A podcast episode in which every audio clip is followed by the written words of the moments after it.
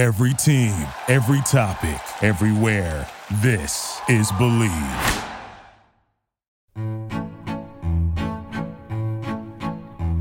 Welcome to Let's Huddle with Ed Cunningham, a show at the intersection of sports, media, Hollywood, and hopefully life itself. I'm the host and executive producer, Ed. In this episode, we huddle with Jack Arute, an Emmy winning broadcaster and one of the best, most interesting people I have ever worked with. We talk a lot about his time on ABC's Wide World of Sports and the best stories he's ever covered, but we start the conversation about his racing podcast because some of us old time media members are actually trying out new media these days. Note, there is some cursing, and we had some life interruptions, including a gardener. This is From Start to Finish with Jack Arute. What's the concept? Who do you talk to? What do you talk about? We focus uh, once once a uh, week. We drop, and each episode features a uh, a list uh, driver, car owner, someone Like, drop some names. Name drop. uh, Kyle Larson, uh, Richard Petty, Mario Andretti, uh, any any of the major newsmakers from IndyCar, from Right. NASCAR, and then Are you in the modern uh, circuit? Do you have uh, Well, yes. uh, Yeah. Hamilton and have, have you have not- you nav- not have you Formula him One. yet? You don't do we Formula don't do One. Formula One. Come No, on, no, come Well, on. How do you not do Formula One? because uh, Formula One, there you think you think the NFL has restrictions? Ah, Okay, so, you'd have it- to exclusively do Formula One and not do all the other stuff, which is no, you'd have to pay them. You'd have to pay Ah. them to interview. Oh, I got you. I got you. I got you. I got you. So you know, and, and really, Can't you sneaky sneak around that and talk to mechanics and uh, people who used to be in it? the give us some trouble, Ed, the trouble ain't worth it. The the trouble ain't worth the trouble because that's not that's not my target audience. Oh yeah, because you're after an American, You're, Uh, audience. Americans and, and who know who and- Jack is. Right, right. and- well, and NASCAR and IndyCar are the two predominant. Yeah. Now, I, I get it. now during this during this hiatus, we're doing what we call a bonus series, where I'm going to kind of test uh, test drive, expanding it into road racing and some other like some drag racing. Um, yeah, know, the just Baja, to, just to the, see. the Baja's Yeah. out here. Yeah, Yeah. yeah. I raced I- in the Baja. I raced in the Baja. Did you know that? At the wheel. Uh, I was the navigator. Okay, which the real job? So my real job for the guy, he since passed away. He didn't want to do it. It was for Wide World of Sports. So I had to go down there. oh, so you went as a reporter and Right. participated. Ah, but then okay. I that's a great. participated. That's a good gig. Was that but at my ABC? job was Wide to World of light. Sports? Yeah, my Wow. job was to light his cigarettes. but it was very, very, way, way cool. It really was. Was it an open air vehicle? No, it was a, it was a what they call a Class A pickup truck, Okay, and uh, So those we were ones- leading. you We were, were. le- we were leading with 120 miles to go. We how how many right- miles? Lay out what the what the race is. 'cause Baja it's a really 1000. It's a thousand. It's a thousand miles from Ensenada to generally La Paz. and through and the desert essentially. The desert, the the the the, uh, the Sea of Cortez, up through the mountains. The, the terrain is everywhere, and the best way I can explain it to you is: imagine being strapped in your easy chair with bungee cords, and someone is just taking a small rubber hose and beating you at medium strength everywhere whole on your body, everywhere The whole time. body, the whole time. Okay, Oh my god! But it was so cool. I enjoyed it. And was uh, um and who? What was the guy's name? uh, Scoop Vessels. His his family, his family owned Santa Anita Racetrack. You're kidding me! No, Wow. yeah, We could talk for an hour about that racetrack. ah, yeah. God, that's a docu. That's a series. Hey, hold on one second. I got to answer the door here real quick. Yeah. I'm waiting for a package. Okay. Well, Jack gets his package, and since I missed the Let's Get the Scoop on Scoop Vessels opportunity when he comes back, according to Wikipedia, Frank Scoop Vessels III was an off-road truck racer who won the 1977 and 1988 Baja 1000 and went on to help start the NASCAR Craftsman Truck Series. As Jack mentioned, his family was in the horse business, and Scoop bred quarter horses like his grandfather, Frank Vessels Sr. Vessels, who was given the nickname Scoop while working in his grandfather's stalls as a kid, died in a plane crash in 2010 at age 58. Alrighty then. Sorry. How uh, so? Scoop vessels. You're getting beat by a hose. You're lighting scoop cigarettes. You're cruising up and down the Baja, and you turn around. You come back, and 120 left of. Uh, so you've gone what 880 Gone at about that point. well, yeah, we've gone about 900 miles. Wow, it's and you're in first the- place. The we're in our class. We're in first. What place. year is this? Oh God, this had to be what 90. I want to say like 91, 92 in there. Yeah. And uh, we break a right front hub and flip over. You know, and just Like flip it- over, oh yeah, and and the funny thing is, full on crash. You're you're flipping. full on crash, but it's got roll cages and Oh. stuff. But it's like you're dreaming all of it. I mean, we're about to win the Baja Oh, 1000, man. okay? And then and that's how And you have a camera with you. Had four of them in the in the. uh And what was funny You had four cameras, so you had you had obviously lipstick cameras, sort of uh, mounted. well back the- then. You think about it. Back then they were like just big ass cameras, and Oh, they were all man. mounted in the truck. That's a lot of weight. Every time that we and I could key what camera to turn on, but every time we wanted to have a smoke, we'd turn all the fucking cameras off. we it's funny because i i talked to mike patrick um who i don't think you and i never worked with mike as our play-by-play uh you, No. you and i did what four or five seasons i think where you were a reporter and i was uh, Right. analyst But I knew Mike. I knew Mike. yeah well, so mike and mike and mike and i worked together for seven years and he was Yeah. my partner when i decided to leave and he was my second call when i decided to leave and sort of share my story and but he smoked his whole career i mean he's in the broadcast booth at every stadium just piping away you know it's such a Ah, it's crazy i and mean i played with guys in the nfl there were a ton of them like that, Ed. In his in Mike's era, your generation, you all grew up where everyone was smoking everywhere all the time in many communities. yeah. Yeah. But but I the irony is I never touched a cigarette until until I quit football my freshman year at UVM. And my Vermont. roommate, yeah, and my roommate was a smoker, and I picked it up. Now, all through high school, pff, talk about a dumbass. But anyways, Yeah. I'm 71 and it hasn't killed me. So now if it does, so be it. Well, you you're you're a really curious and uh engaged human. Uh you're gonna go for a while. You'll be all right. Yeah, because only the good die young. Remember that. Yeah, that's B that's BS. That's So uh racing. So okay, there you are. You almost win the Baja with scoop vessels, uh, chain smoking and filming the whole thing. Is that out there? Is that on YouTube? Could someone find that? Could we find that?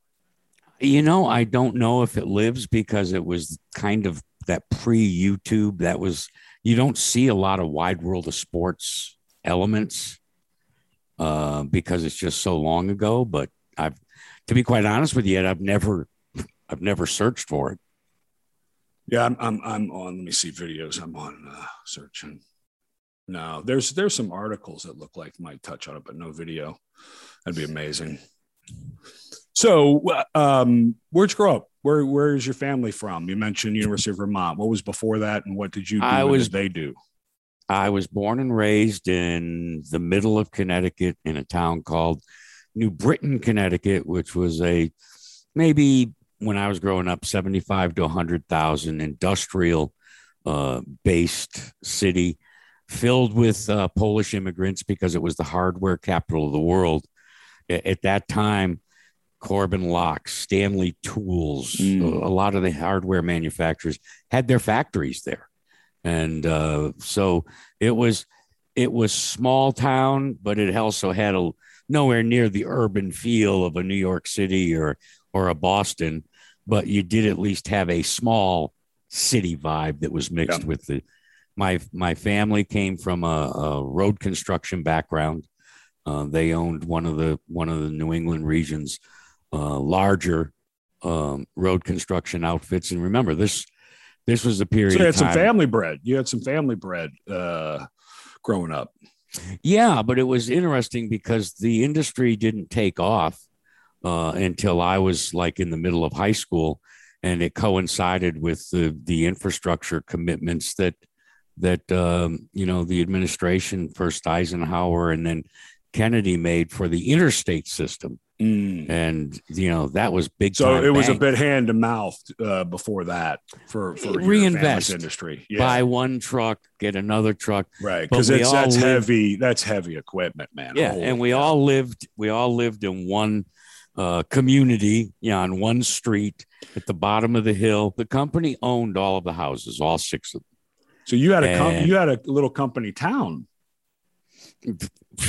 for our construction company.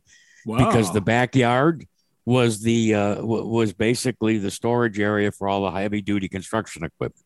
So while you got to play with a Tonka toy of a bulldozer, I got to climb on board the real thing in my backyard. Wow. And were there how many families were there?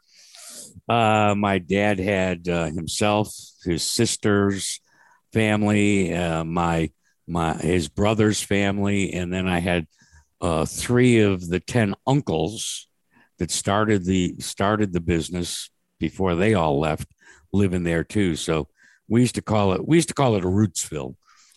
Wow. And all on one property, essentially. Basically, I mean, we all had had yards, but they were all they were row Cape Cod style houses. you know, three twos, and uh, all on one side. There was a big park and the high school football field across the street. And then at the top of the hill was my grandmother and grandfather's house. And that's where every Sunday everybody made the pilgrimage up there Mm. to uh, find out what was going on. And you know, because you're 71, you were born in what 50? 1950. Yep. So uh, you are all through that industrial age, but your family came out of uh, uh, as immigrants, right? They they came. Um, when did your family first come? My my grandfather uh, came over with his family. They settled in Fall River, Massachusetts. Mm. and he started a trucking company and that's where he and his 10 brothers uh, every dime they made had one truck and then they bought two trucks and then they bought three trucks and you know survived the depression and came up through and then Mm. as i say they started this small construction company that immediately began to grow and everything was reinvested into it so it was what i call a, a blue collar slash lower upper middle class upbringing for me Mm. and then my siblings, my six brothers and sisters, they all got to experience the the flush times when uh, I had gone off to prep school and um, they hit pay dirt and made tons of money. And then, And that would have been You know. 60s, 70s, 80s, right? right, and Yeah. I graduated from high school in in '68. So by the mid '60s, they were making uh, making sufficient money that everybody dispersed from Rootsville went out, bought their little McMansions, and you know started acquiring things. So here you are in a Rootsville, and you uh, did racing come in? I feel like I know. I yeah, feel like my I- my dad, my it's funny. My dad traveled for the construction business, and he whether it was upstate New York, wherever it may be. So I got to see my dad. My grandfather was really my father figure through most of my uh, to to the middle of my adolescent life, uh, and I'd see my dad on the weekends. Well, the the the way it always turned out is my dad would come home on Friday night. Friday night, he would get the report, not just from my mom, but from my grandmother, as to how all of us had screwed up one way or the other. And then he would mete out the punishment. Then Saturday morning, would- welcome home, Dad. right, Oh, then he would get in the car a that's with such a his hard three- way to like. that wasn't, we didn't know any better. well, right? But then he yeah, would yeah. get in the car with his two buddies, high school buddies, and they were they owned a garage and they built a race car, and Mm. they would go off racing. And I wouldn't see my dad until Sunday morning when the Mm. big argument would be that he didn't want to go to church. My mother would load us all up to go to church, and by the time we got back, it was time to say goodbye to dad as he drove off to upstate New York. So I was pretty quick. I figured out that maybe the best way for me to get some sort of relationship with my dad is to like the same things he liked. Mm. And I could tell it's pretty obvious he liked auto racing. So at a very early age, I jumped into it. And he went to the Indianapolis 500 with his with his two best friends since, since 1950. oh, they went as fans. they went as fans. And then with the construction company, there were some connections through oil companies, et cetera, where they could get some pit passes and things. But they also were fielding race cars. So it was that's how I got involved in in in the world of racing. And then it it came full circle when I was in college, uh, because the construction company bought a local racetrack as an investment and really it was to placate my father's wanderlust because he always dreamed of doing that and the, the track was going to be closed and it's that's what started the, the family o and o of uh, stafford speedway a half mile nascar track in uh, stafford springs connecticut and to this day my family still owns it and operates it so Hmm. that's where I got my, that's where I got my auto racing bona fides. But also, my father left it to me to figure out a way for me to establish myself there, and I was a I was a ham. Okay, I was in all the school plays. I was mouthy. You've known me long enough to know that that never Yeah. stopped me. yeah. And so I made the mistake one day. I was working Ed uh, as a, a 16 year old. I was the flag man at the racetrack. oh, that's cool. and which is which is sort of like the maestro, right? Because there's some flair to Yeah. it, right? Ba- well, Yeah, at that at that point, it was you got dressed up in the white silks. You had the set of flags, and you were the guy. You before this was before two way radios and all. Well, my dad didn't own the racetrack. He was fielding cars and racing there as a car owner. I was getting paid seventy five dollars cash every day? Saturday night. Uh, Every Saturday that's night. pretty good. That's pretty good money. That was big bank.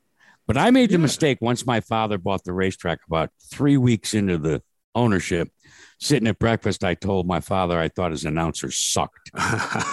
And my did, father says, did, well, did, did he? well, they did.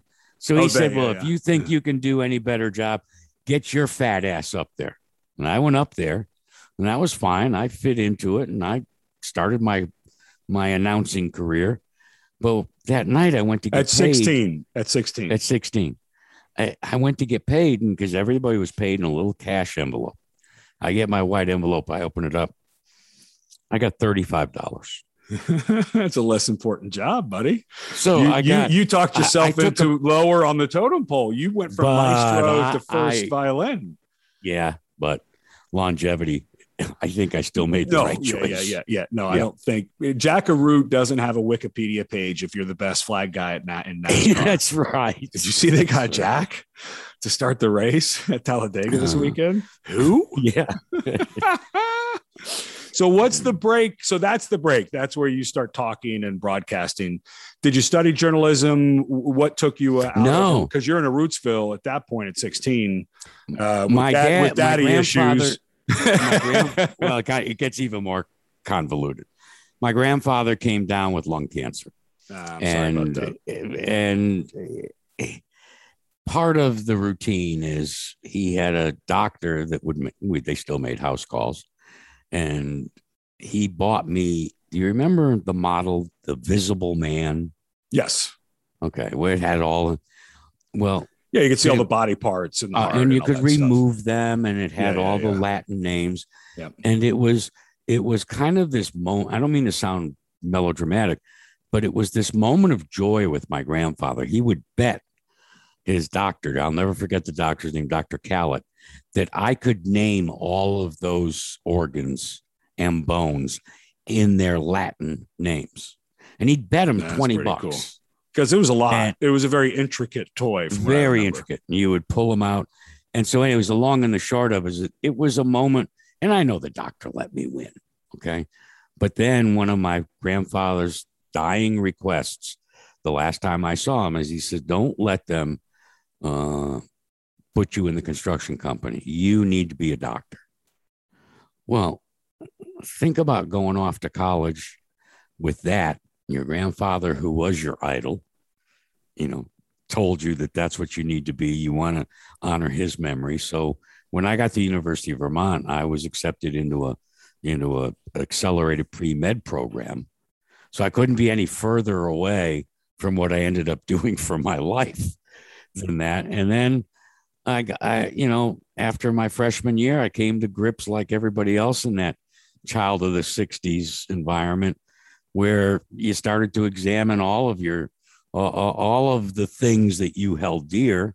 You rebelled, and I finally decided I didn't want to do that. So I ended up majoring in psychology, which in and of itself was a joke, and then minoring uh, uh, in communications. So my only real formal education towards what I ended up doing for 50 plus years of my life was was stuff that was taught to me by once I got the jobs, once I whether it was I went to work for Motor Racing Network and started the NASCAR radio network or going to work for ABC. Uh, there were icons that shared, you know, their expertise. And, you know, there were, there were a bunch of them, but they were the ones that, that that's where I got my education. That's where I learned yeah. what was important and how to do it. Let's stay in the, the glory days because um, you, you did some amazing assignments at ABC. I mean, you were the sideline reporter for many years on the 3:30 ABC East Coast football game, which was always a huge Big Ten game. Uh, I mean, you guys, you know, you were on one of the best groups. I think it was with Brent Musburger for a good bit there. Actually, we started. It was it was uh, Bob Griese, myself, and yep. Keith Jackson. Oh, oh man, that's one of the better. That's one of the best three three. You know, that's a legendary three person booth there for, for that window because that that got us into the modern era, right? That's when because that window was the window. You guys were doing 10, 12, 15 million people watching sometimes? E- e- easily. And maybe the best way to put it in perspective is we all know he's in the College Football Hall of Fame, Keith Jackson. Yeah. You know, the true Hall of Famer. And he was the captain of the ship. What I witnessed was a profound respect, which helped me in my training. How many times, Ed, did we go to places and sit and meet with coaches and have have our our integrity tested? Right. Don't say anything about this, but okay. Right. And then we would labor over how not to violate that confidence, but yet we had that journalistic responsibility that that's going to be tie into the story of the game. Of the game. Right. Exactly. Yeah.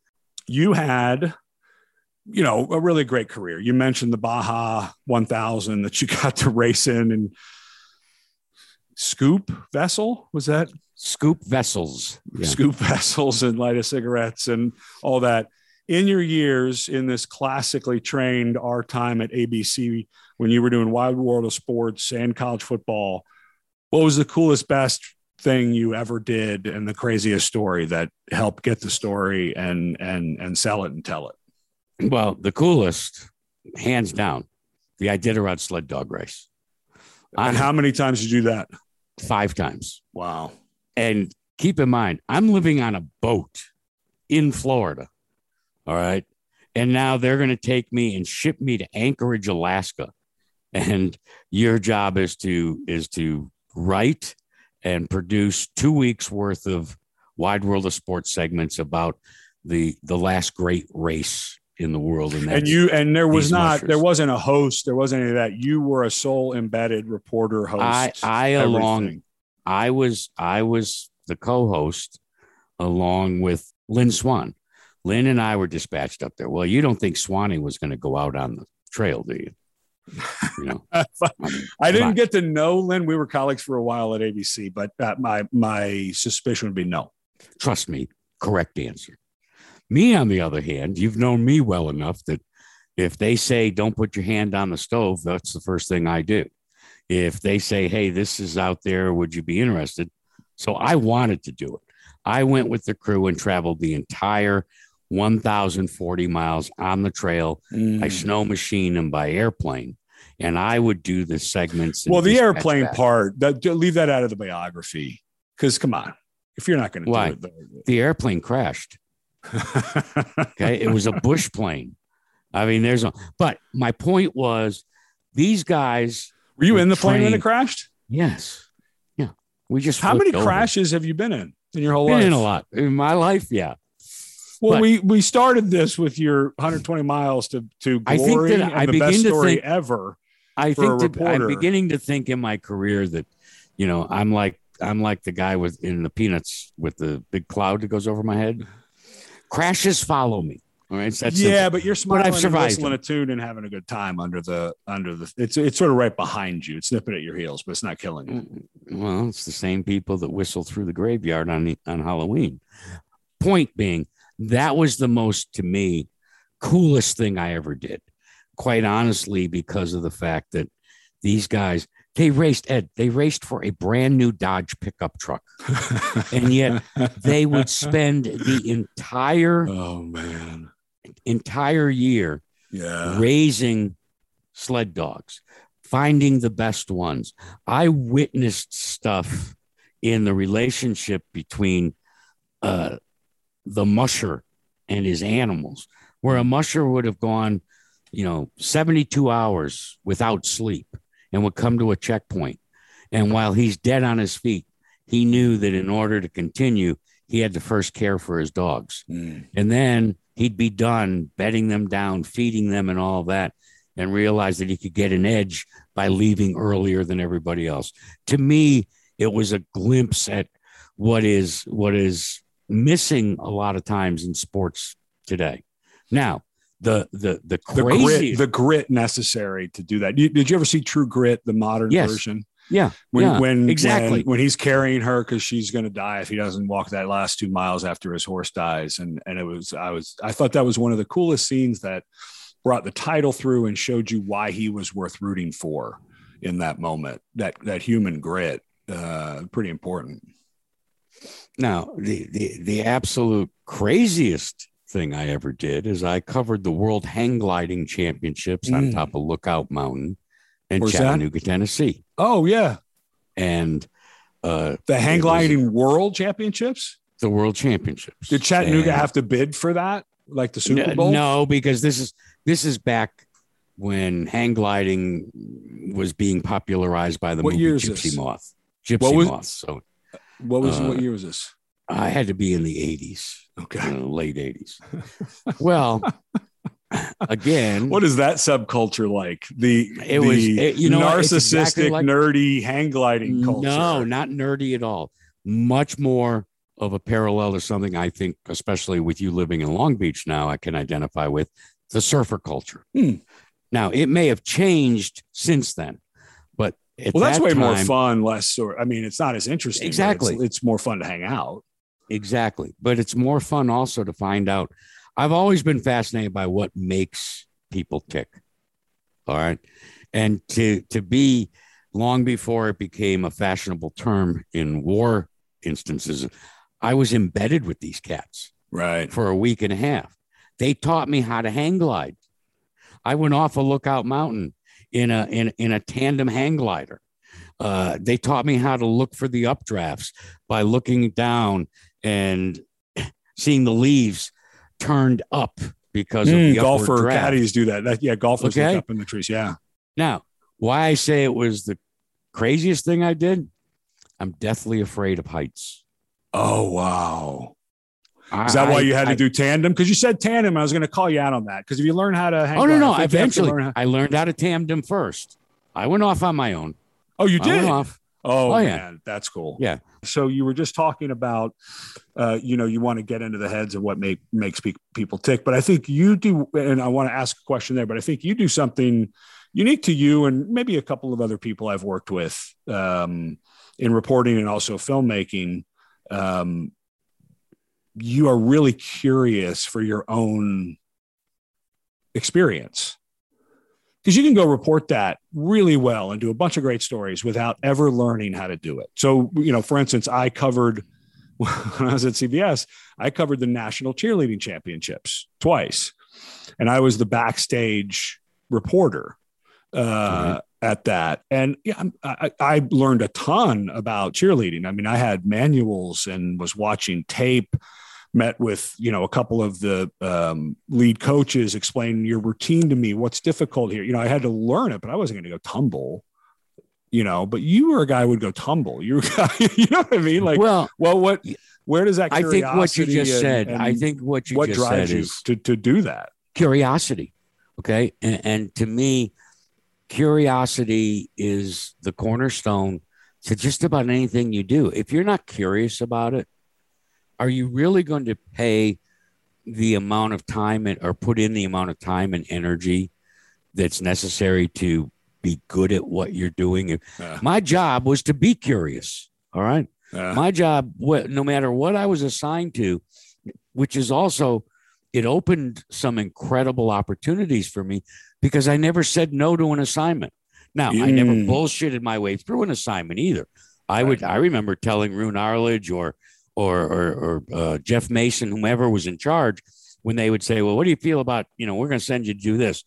I would say, I don't know jack shit about it, but give me a week and I'll Right. figure it out. right. I got assigned to the World Luge Championships in Altenberg at the time, East Germany. Mm.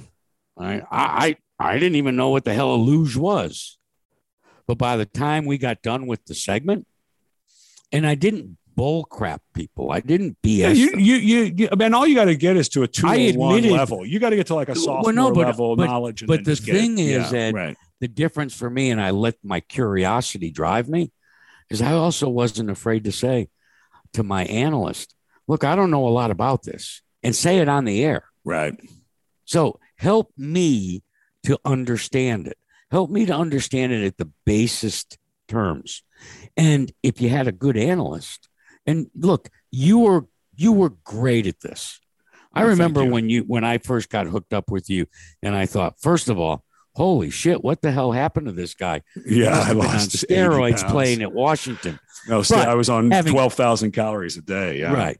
But covering you there and then having a relationship with you, what I learned is you have a curiosity too. Mm. All right.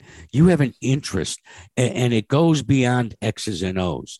You want to know the process, not because you want to be the gatekeeper of that process, but you want to be able to figure out, all right, so that makes sense to me. This is the process. So that's going to help me help the viewer understand what's coming next. I want to go back to the hang gliders as we wrap this up because I think this goes to the heart of sports and why we're fascinated by it, and you know w- why we get in trucks that flip over and fly through the sky. So you have to let hang- it go, Cunningham. Yeah, you have to let it said, go. You Okay. said you Stop said being so envious. All right. you said uh, you were curious about what makes, and you said guys because it was mostly guys. I would assume at this hang gliding thing, uh, what makes them tick? What makes them? Why do they do it? Why do they want to be the world champion? Why do they get that specific about, you know, hang gliding? When I left at the end of that documentary, none of them gave a shit about the, the world championship. It wasn't even a trophy. It was a Mm. name. Mm. What what they absolutely and that's why I use the surfer culture. And I'm talking about the fact that So there It's the was no Dodge wave. truck for the winner, just in the Iditarod. Oh, there was, but that that, that was immaterial to them. They weren't th- what it's and as it was that- as it was for the guys in the Iditarod. I mean, that's a big deal to get a truck, but that you know, exactly. But that had they wanted to be known, but in but with the hang gliders, they wanted to push themselves. They wanted to know how far could they go. Well, Jack, you are respected by yours, especially me. You can hear Jack's podcast focus on American motorsports, Jack Arute's Wind Tunnel, wherever you find your podcast. They're on Facebook at the show's name and on Twitter at JA Wind Tunnel. Thanks, Jack. If you like what you're hearing, please subscribe and leave a review wherever you listen to your podcasts. Follow the show on social media. On Twitter, we're at Let's Huddle With. Facebook page, Let's Huddle with Ed Cunningham. And on Instagram, Let's underscore huddle underscore with underscore Ed. If you want to come right to the source, the show's webpage can be found at bleav.com. That's B L E A V.com. Then search up Let's Huddle to come to the show's page. And reach out, let us know what you think, any corrections, clarifications, or any guests you'd like us to have on.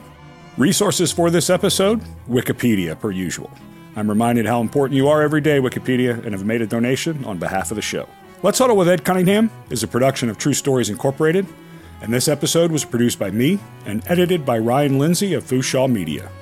The Bleav team on the Let's Huddle beat producer Alex Tasopoulos, audio engineer Carter, Connor Haynes and Cam Rogers, the marketing directors. Cam also co hosts Golf Bets on Us, a golf betting podcast, and my first contact with Team Bleav, Ron Husenstam, the chief exec. Thanks, everyone, and thank you for listening.